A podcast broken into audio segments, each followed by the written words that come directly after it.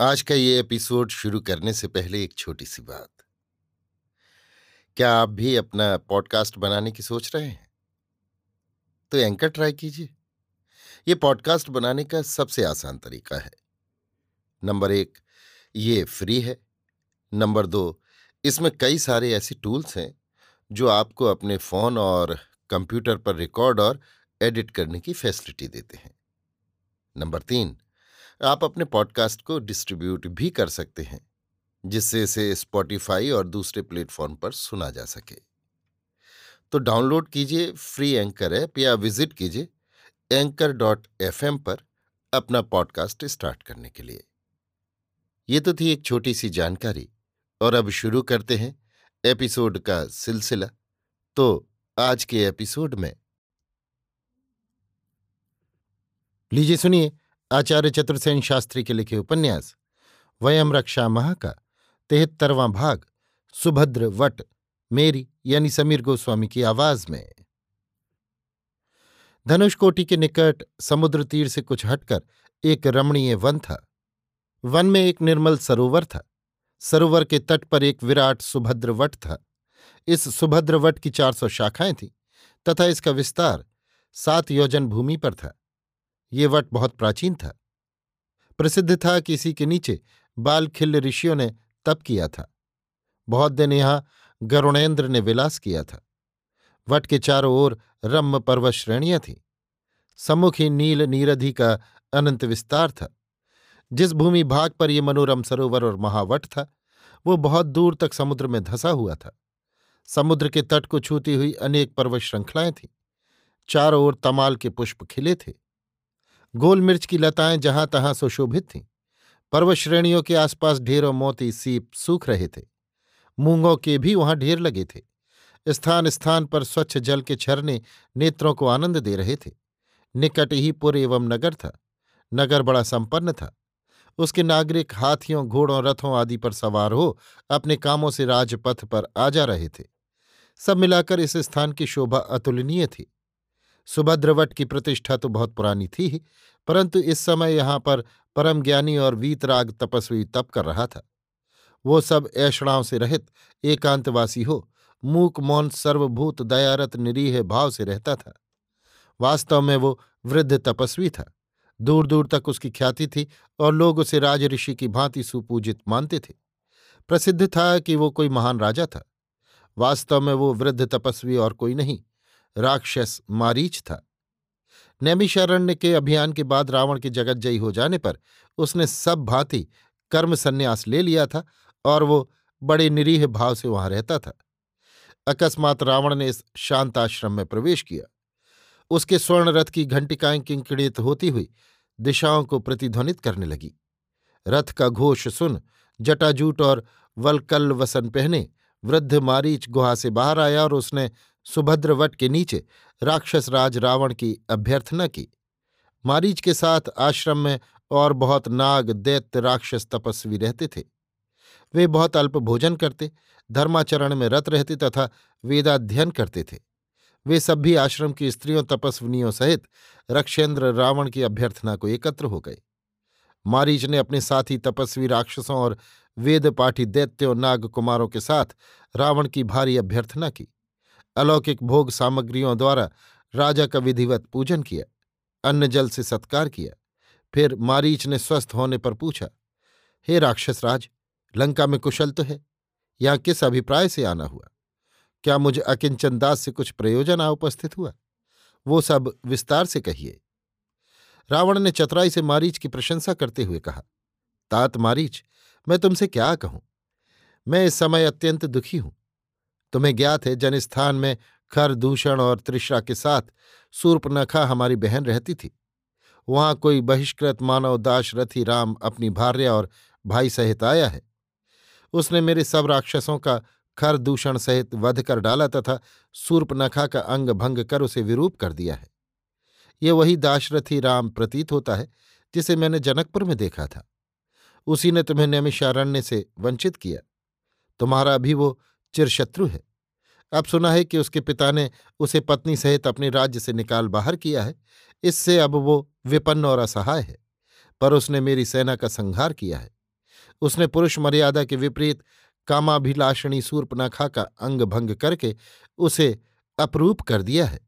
इसलिए मैं भी बदला लेने के विचार से उसकी देव बाला सी सुरूपा सुलक्षणा स्त्री को चुपचाप चुरा ले जाने का मनोरथ करके निकला हूँ। अब तुम इस काम में मेरी सहायता करो। पराक्रम में, विरोध में और बदला लेने में तुम्हारे समान पृथ्वी पर कोई नहीं है। तुम्हारे अकेले के पास रहने पर मैं देव गंधर्व किसी को कुछ नहीं गिनता। तुम बुद्धिमान भी हो। नाना प्रकार के उपाय सोचने में तुम्हें भला कौन पा सकता है? इसलिए तात मारीच, मैं तुम्हारे पास आया हूँ। मैंने एक उत्तम योजना बनाई है कि तुम स्वर्ण मृग का रूप धारण कर उस हतभाग्य तपस्वी की स्त्री की दृष्टि में आओ। वो ज़रूर ही अपने पति से मृग को पकड़ लाने को कहेगी। बस, दोनों भाई मृग का पीछा करेंगे। उन्हें तुम भटकाकर जरा दूर ले जाना। इसी बीच में अवसर पाकर उस स्त्री को चुराकर चल दूँगा। फिर तो दाशरथी राम उसके वियोग में दुखी होकर दुर्बल हो जाएगा। तब मैं सहज ही उसे मार डालूँगा। रावण की इन बातों को सुनकर वृद्ध मारीच भयभीत हो रावण के मुख की ओर ताकने लगा। उसका कंठ सूख गया। उसके मुँह से बात न निकली। फिर उसने नम्रतापूर्वक रावण से कहा, हे रक्षेंद्र अभी आपने उस राम को पहचाना नहीं है। तभी आप ऐसा कहते हैं। संसार में प्रिय वचन बोलने वाले बहुत हैं, परंतु अप्रिय सत्य बोलने वाले विरले ही होते हैं। खेद है कि आप ऐसे तेजस्वी राजा होकर भी गुप्तचर नहीं रखते। आप स्वयं चंचल और अस्थिर चित्त भी हैं। इसी से राम के विक्रम से बेखबर हैं। इसी से ये दुर्बुद्धि आपको सूझी है। कहीं जनक नंदिनी सीता आपके लिए काल होकर तो नहीं जन्मी है। जो आपने ऐसा विचार किया निश्चय जानिए कि यदि आपने ऐसा किया तो आपकी लंकापुरी जो स्वर्ण, धन और वैभव में अमरावती से बढ़ चढ़कर है, मिट्टी में मिल जाएगी। सुराजन, मैं आपके हित की बात कहता हूँ कि आप आग को पल्ले में मत बांधिए। चुपचाप लंका लौटकर धर्मपूर्वक प्रजा का पालन कीजिए। आप मेरा ही उदाहरण लीजिए अपने बल विक्रम का मुझे भी कभी गर्व था। तब मैं पर्वताकार शरीर धारण किए पृथ्वी पर विचरण करता था। मुझमें दस हाथियों का बल था। मेरे ही भय से विश्वामित्र दाशरथी राम को नैमिषारण्य लाए थे। उस समय तो उसकी किशोरावस्था थी। अभी तक मैं उस एक वस्त्रधारी सांवले से तरुण को, जिसकी बड़ी बड़ी आँखें थीं, नहीं भूला हूँ। उसकी शोभा नवोदित बालचंद्र के समान थी। मुझे तो ये अहंकार था कि मुझे देवता भी नहीं मार सकते। फिर इस दाशरथी को भला क्या समझता? मैंने इसे बड़े ही उपेक्षा से देखा, पर इसने जो बाण मुझे मारा उसके वेग से अचेत होकर मैं एक योजन दूर फेंका जाकर अथाह जल में जा गिरा। उसने मुझे मारना ही नहीं चाहा, इसी से मैं मरा नहीं। इससे मेरी आपको ये सीख है कि उस पुरुष से वैर मत बढ़ाइए। उसका पुरुषार्थ तो आप जनकपुर में देख ही चुके हैं, जिसने खरदूषण जैसे राक्षसों महारथियों के साथ चौदह सहस्त्र राक्षस भटों को मार डाला। उसके विक्रम में अब क्या संदेह रहा?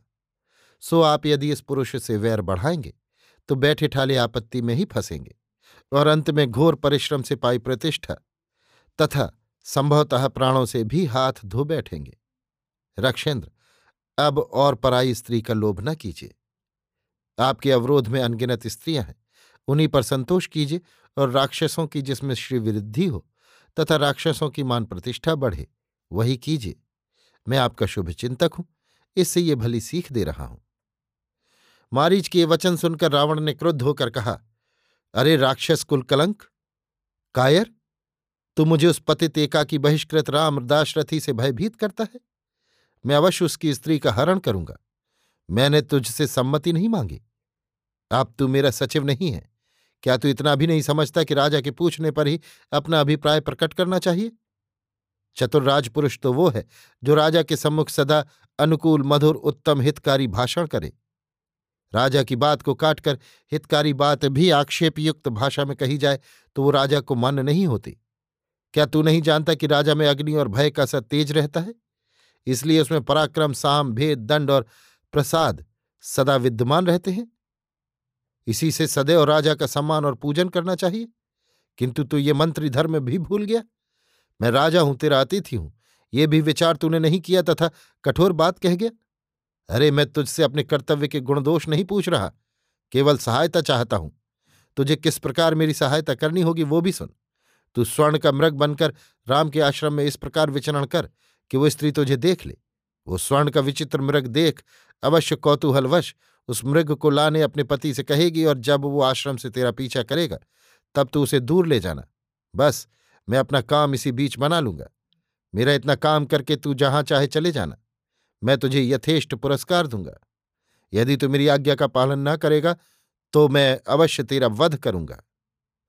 रावण के ये क्रोधपूर्ण वचन सुनकर मारीच ने कहा, मैं बूढ़ा हुआ और अब तपस्वी का जीवन व्यतीत करता हूँ। इन प्रपंचों से भला मेरा क्या संबंध है? खेद है कि आपके मंत्री आपको अच्छी सीख नहीं देते और आपकी बुद्धि भी मोह ने कुंठित कर दी है। इस काम में मेरी तो निश्चय ही मृत्यु है। परंतु आप यदि सीता का हरण करने में सफल भी हो गए तो ना आप बचेंगे, ना आपकी लंका। आपकी सारी ही श्री संपदा चली जाएगी। आपकी स्थापित रक्ष संस्कृति की भी समाप्ति हो जाएगी। परंतु अब इन बातों से क्या? आप ये घोर कर्म करने पर तुले ही बैठे हैं तो चलिए, मेरे द्वारा आपका कोई प्रिय कार्य हो तो मैं प्राण देकर भी करूँ। मारीच के ये वचन सुन रावण प्रसन्न हो गया। उसने कहा, यही उचित है। अब तुम मेरे साथ इस रत्नजटित रथ पर बैठ जाओ। मेरा ये कार्य करने पर तुम स्वच्छंद हो, तपस्वी जीवन व्यतीत करना। मैं सदैव तुम्हारी रक्षा करूँगा। इतना कह रावण मारीच को रथ पर बैठा दंडकारण्य की ओर चल दिया। अभी आप सुन रहे थे आचार्य चतुर्सेन शास्त्री के लिखे उपन्यास, वयम रक्षा माह का तिहत्तरवां भाग, सुभद्र वट, मेरी यानी समीर गोस्वामी की आवाज़ में।